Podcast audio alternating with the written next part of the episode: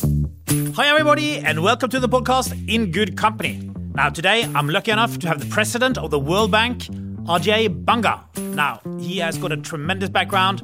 He basically ran MasterCard, increased the value of MasterCard about 18 times. Grew up in India, father in the military. We talk about how to run a company, Indian values, how to transform the World Bank. He is one of the most impressive and interesting and important leaders just now. You have to watch this one.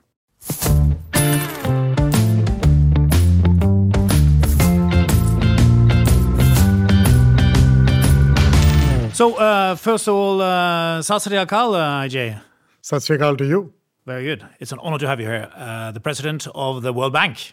It's a pleasure to be with you, Nikolai. And the thing is that there are so many interesting things to talk about. I mean, the whole global situation, what you're doing in the bank, your background, and so on.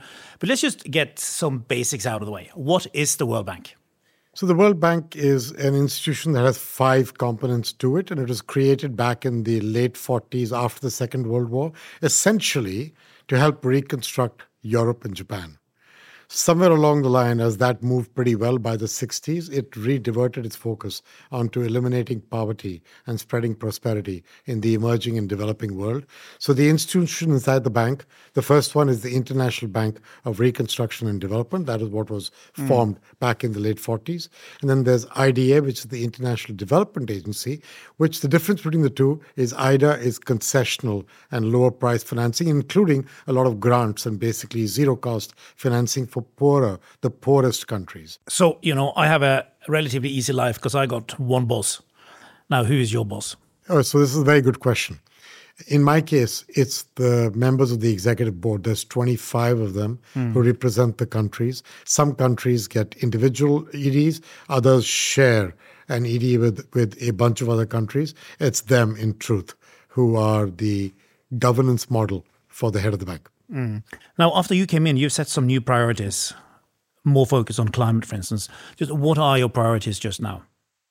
So, what I'm trying to do is to take the bank to remain focused on poverty and eradicating poverty, but on a livable planet. Mm. And what I mean by a livable planet is to widen the aperture of the bank's way of thinking to include climate change, to include pandemics and their aftermath, to include uh, fragility and refugees and food insecurity. So that those these intertwined nature are what we are focused on. And how did you decide on these priorities?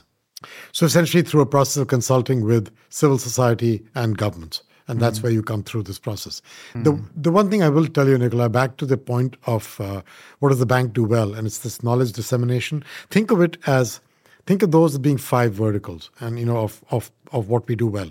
The first one is focusing on people, education, health, social benefit programs, that kind of stuff. Mm. The second one is prosperity in the world. That is jobs, economic growth, uh, credit for small businesses, financial inclusion, develop, you know, capital markets and helping to develop them in a country. That.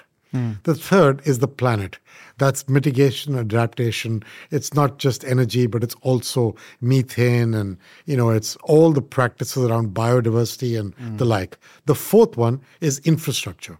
That's bridges and tunnels and ports and roads and digital and the fifth one, which is digital infrastructure, but also the use of digital to help in governance as well as consumers and businesses. Mm. And then the sixth is not a vertical, it's across the bottom, and it measures the result of these five on things like gender and equality of gender, on jobs for young people, on carbon emissions avoided. So think of the bank as doing this people, prosperity, planet, infrastructure, digital infrastructure, caring about the result on gender, young people, and carbon emissions kind of stuff. Mm. That's the bank's mm. role. And we'll come back to some of these, but just um, in the meantime, who gives you the money? Where do you get the money from?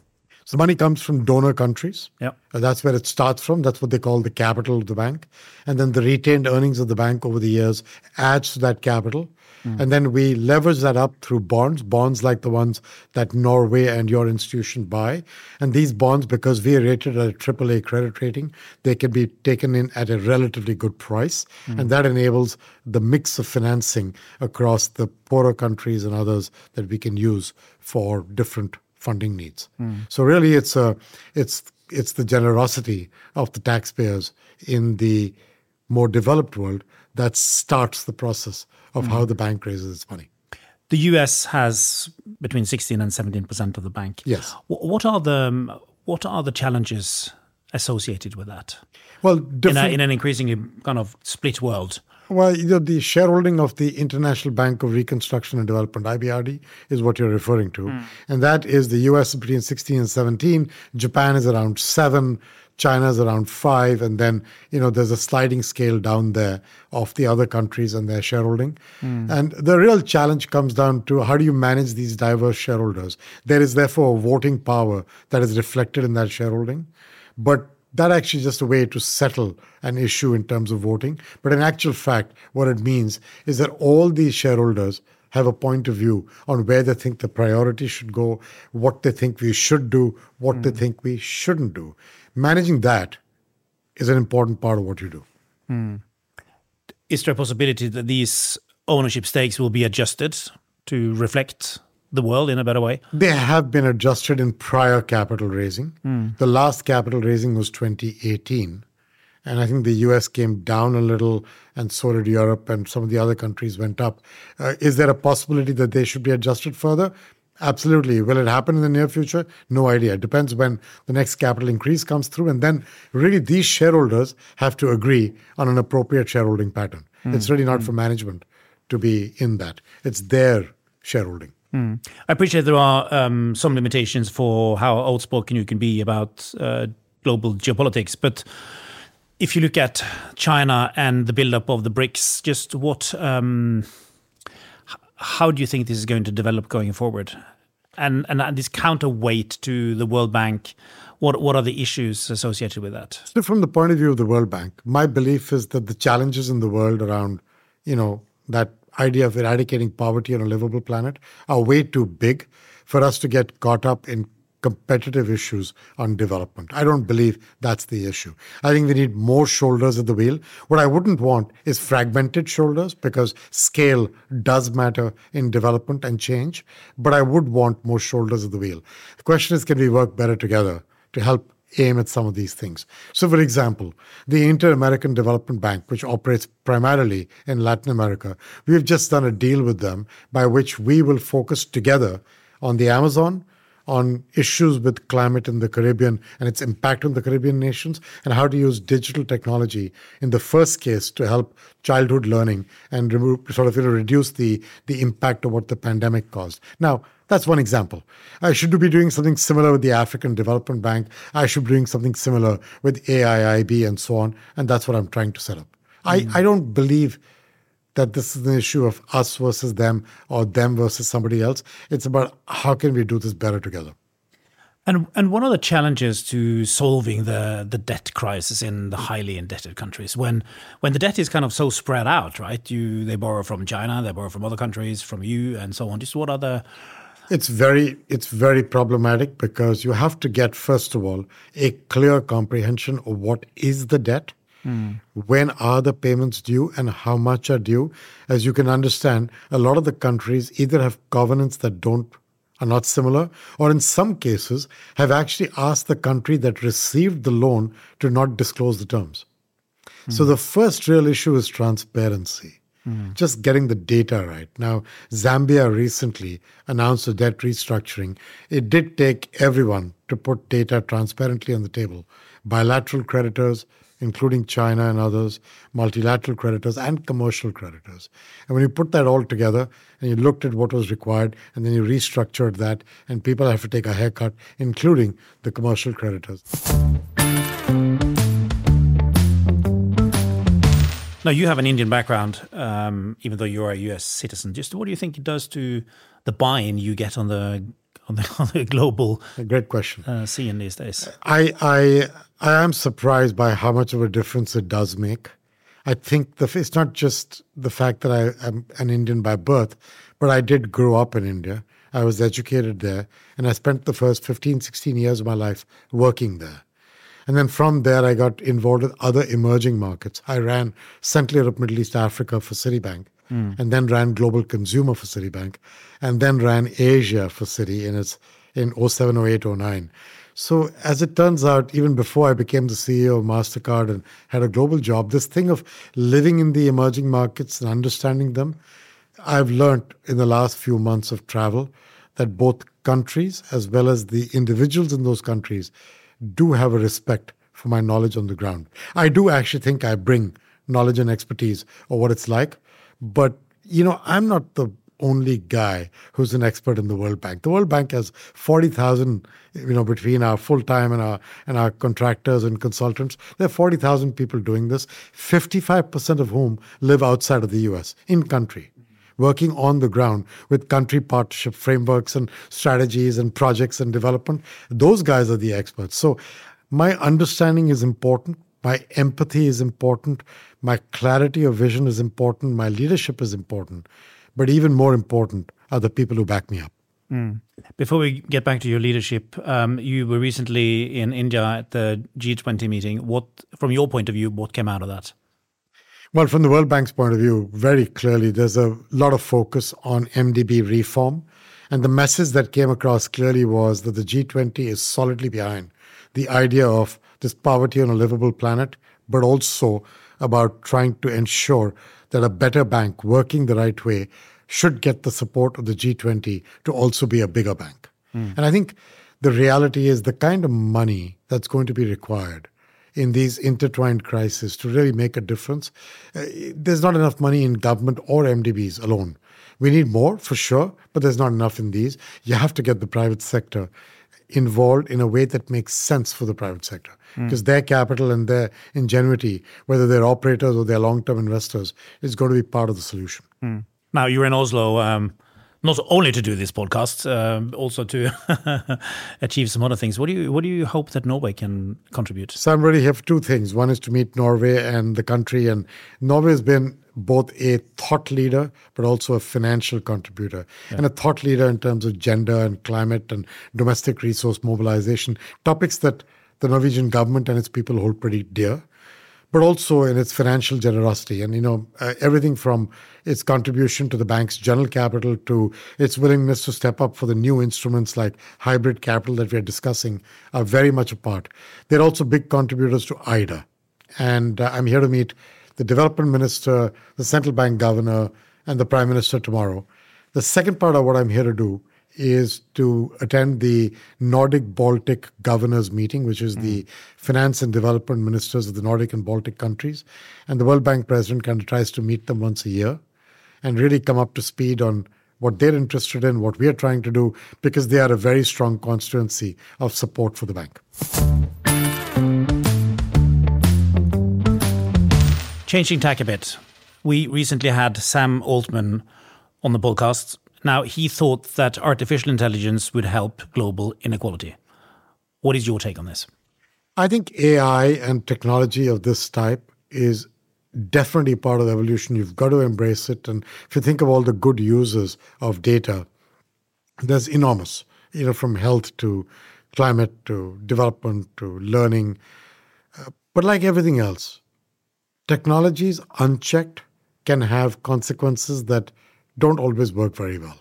And I think thinking our way through how to create guide rails that allow innovation to grow mm. in the field, but also ensure that the technology does the right things and is focused on the good that it's meant to do is going to be quite important. But what a, absolutely. So that's what that has to do with the regulation. But what about the uptake in uh, poorer countries his argument was that today in the Western world we have access to the best specialists through AI. Also, in poorer countries, they will access to the best specialists.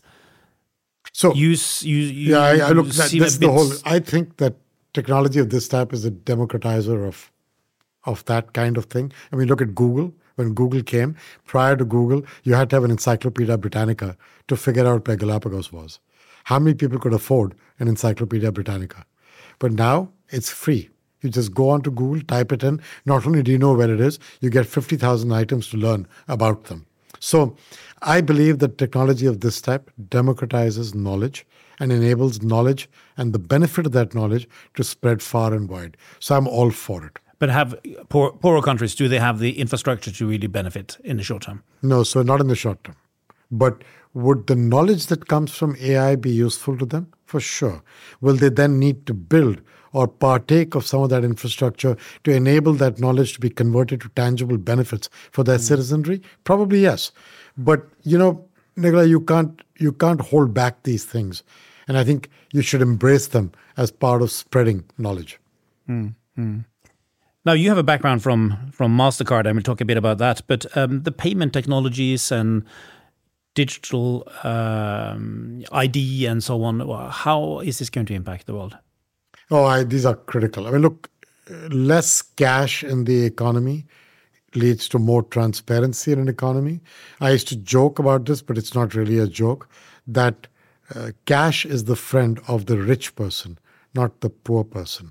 Because the poor person in a cash economy doesn't get counted. If they don't have an ID, if they're in a cash economy, they don't get counted, they don't get access to credit, they don't get insurance, they don't get the things you and I take for granted.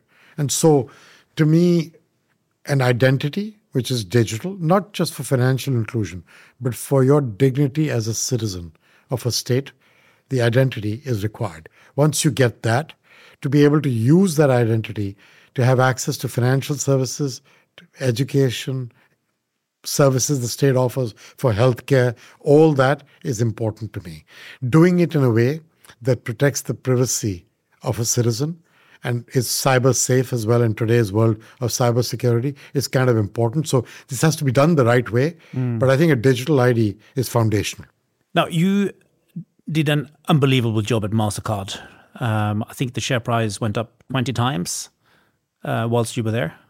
18 times. Eight, well, yeah, from $20 to 360 Unbelievable. Um, now, what are the things you take from your life at MasterCard and bring into uh, the World Bank?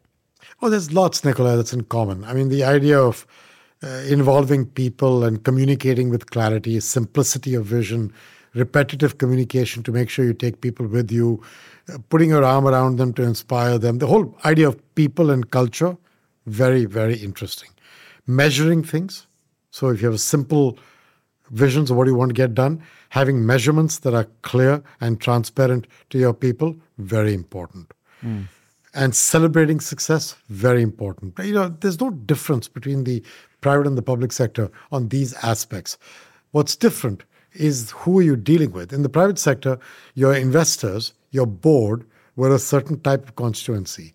Civil society in the recent past has become more important to the private sector, and companies like MasterCard had embraced financial inclusion and inclusive growth earlier. So we were into civil society in various ways. But in my new life in the public sector, civil society is an important part mm. of transparency using taxpayer money. What, what, would you say were the the, the main uh, values at Mastercard?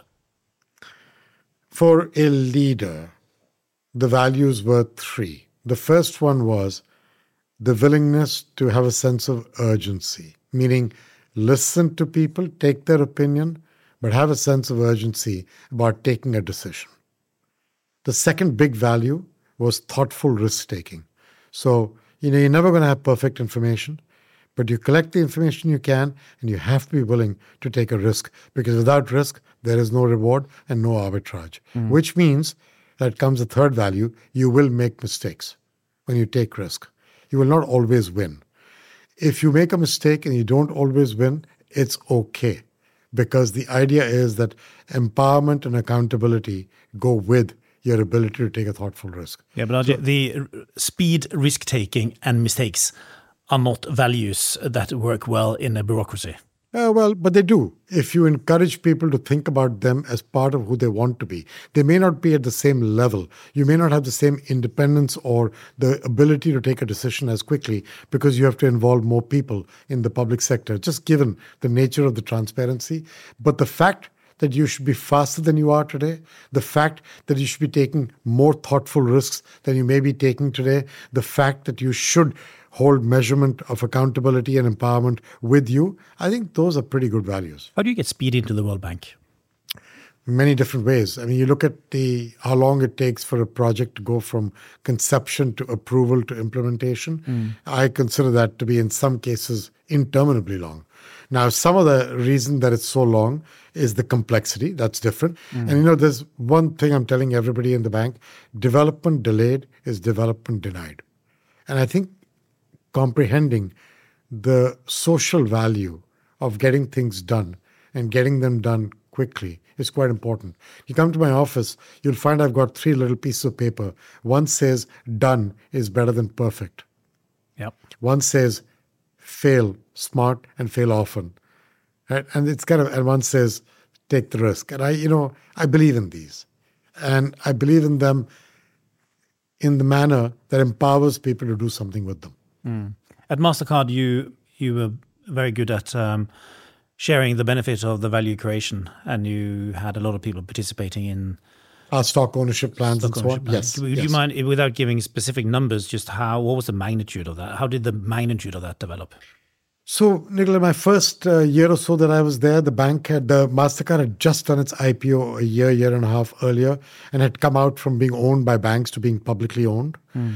And uh, the uh, level of penetration of stock ownership plans was in the tens of people.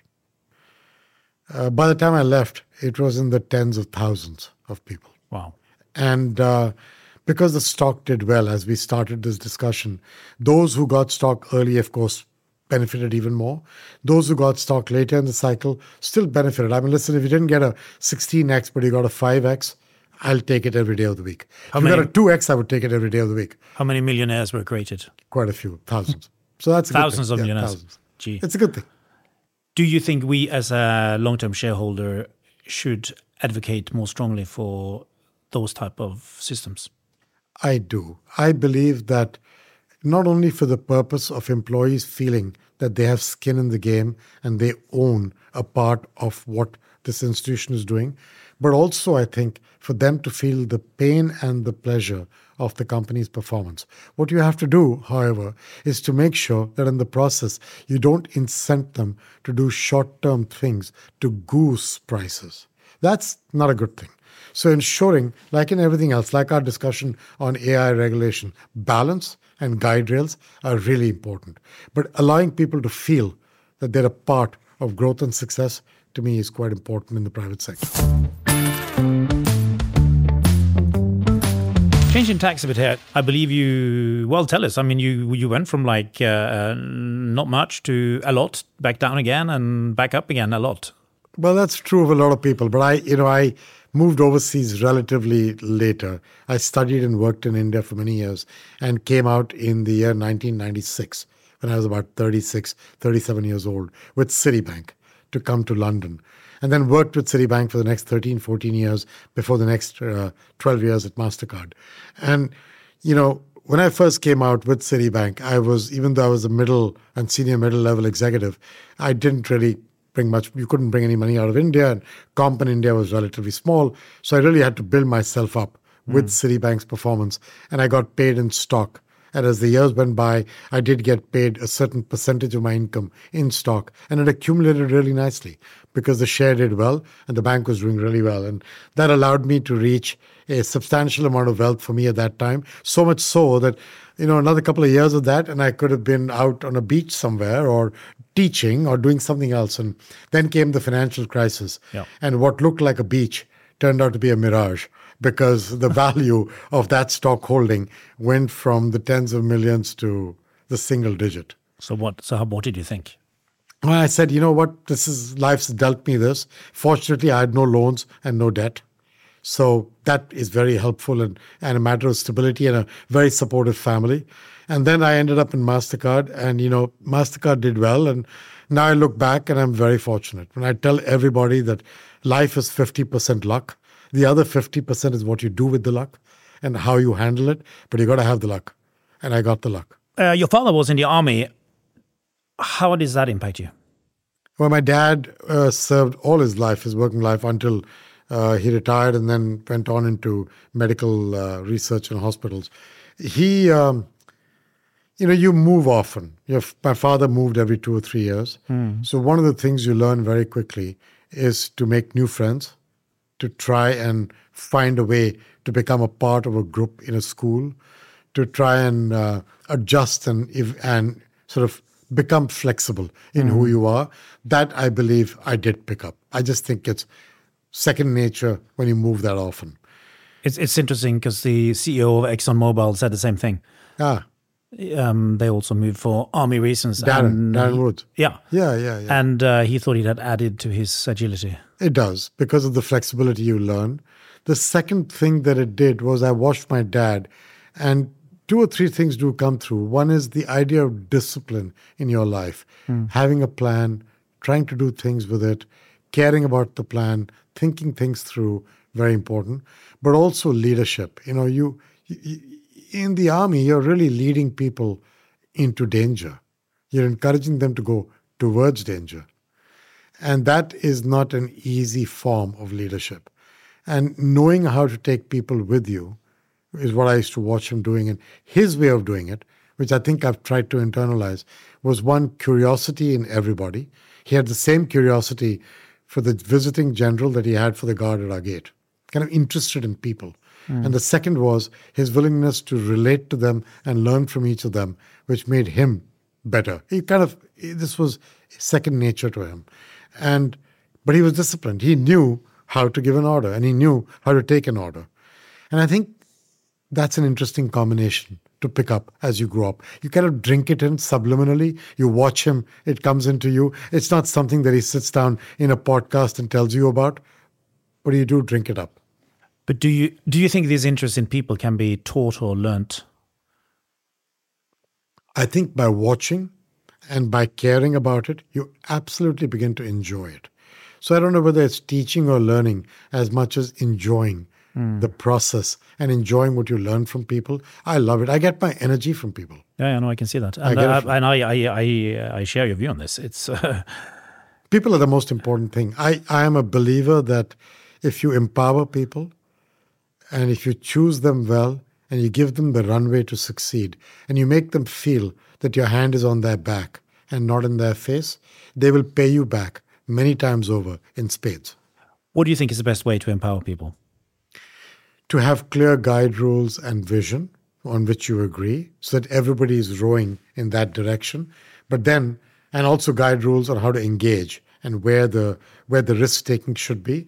And then let them take decisions. And you know they will make mistakes.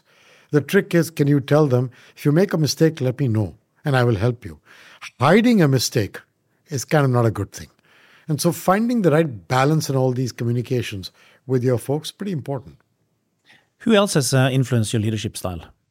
Oh, many others. I had a the first my first real boss's boss's boss at Nestle, a guy called Barry Ryan, who was the managing director of Nestle in India when I was a young management trainee. Completely hands-on man, many levels above me, but you know, he taught me a couple of things. One of the things he taught me was uh, never take no for an answer. He said, you know, just because someone tells you that this was tried 10 years ago and it didn't work, doesn't mean it won't work today, or doesn't mean it wasn't badly executed. So use your brains and see if something has changed between then and now. Are the assumptions still valid? If not, it might well be worth trying. Don't just take no for an answer and mm move on to the next item. Have a little bit of perseverance. Came from him. Another one that came from him was investing in people. He used to invest in trusting you, empowering you, caring for you, curiosity, ask you a question, you know, push the envelope mm. to grow. And I uh, and he was he was ambitious always. He always had an ambitious plan. And I think that combination came from Barry. I still think the world of Barry Ryan. He's still alive and living in Ireland and just an amazing man.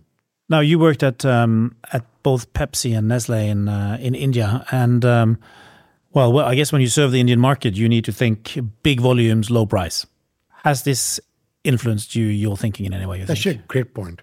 So not only is it big volumes, low price, it's low unit price, which is important because mm. a lot of people will not buy a 500 gram pack of Nescafe, but they will buy a 100 gram refilled sachet of mm. Nescafe five times to get to the same coffee consumption end up paying more in total per gram, but actually in affordable quantities that they can put the money into.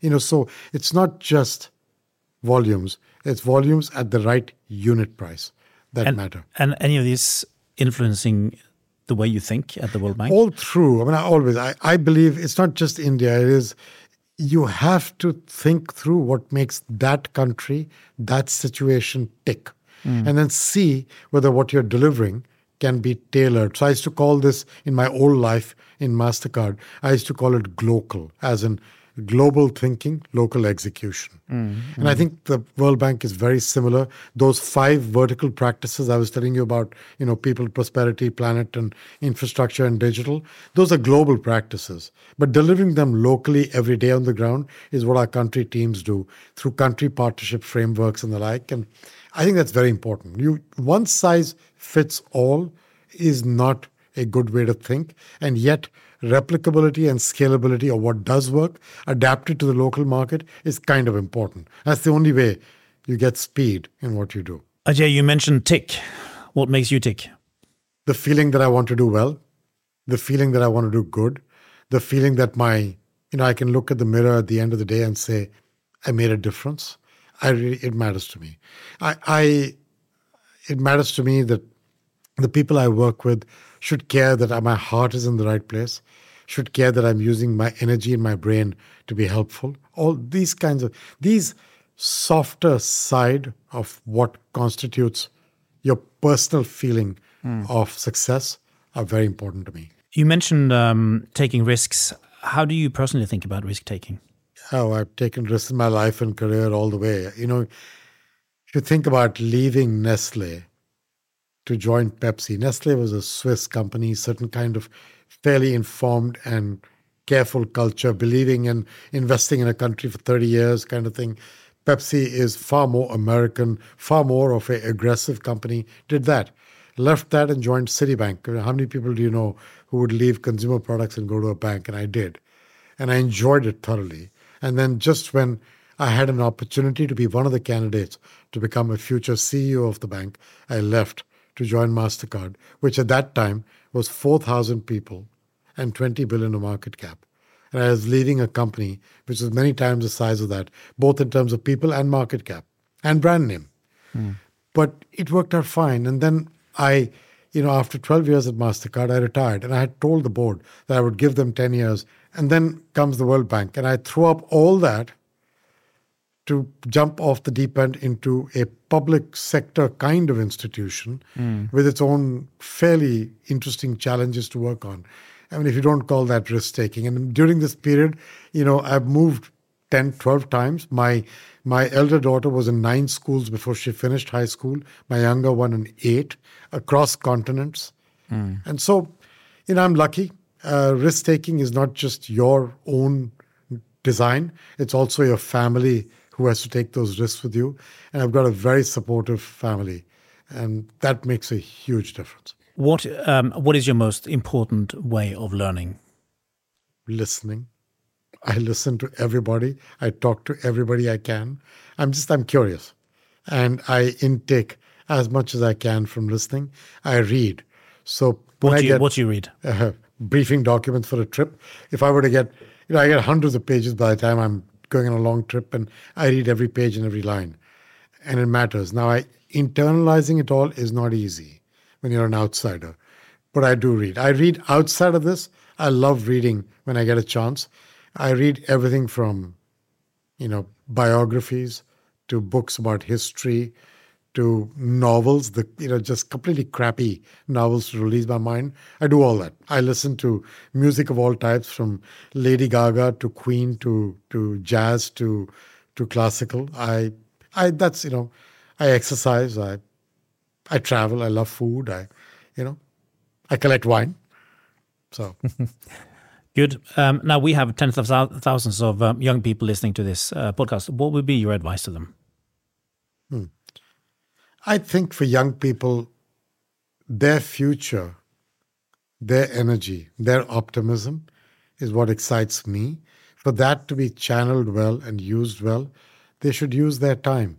They have one precious life, and they should enjoy that life and learn as much as they can and do as much with their life as they possibly can. Take as many risks, thoughtful risks, as you possibly can in your life and career. Don't allow yourself to get bored. It's only one life. Just don't allow yourself to do things you don't want to do. Yeah. Well, for sure. It seems like you are certainly not bored in your current job. And uh, Ajay, it's been a true pleasure to have you on. Good luck with your super important work. It's never been more important what you do. So all the best of good all the best of luck. Thank you. I'm going to need those good wishes. Thanks very much. Take care.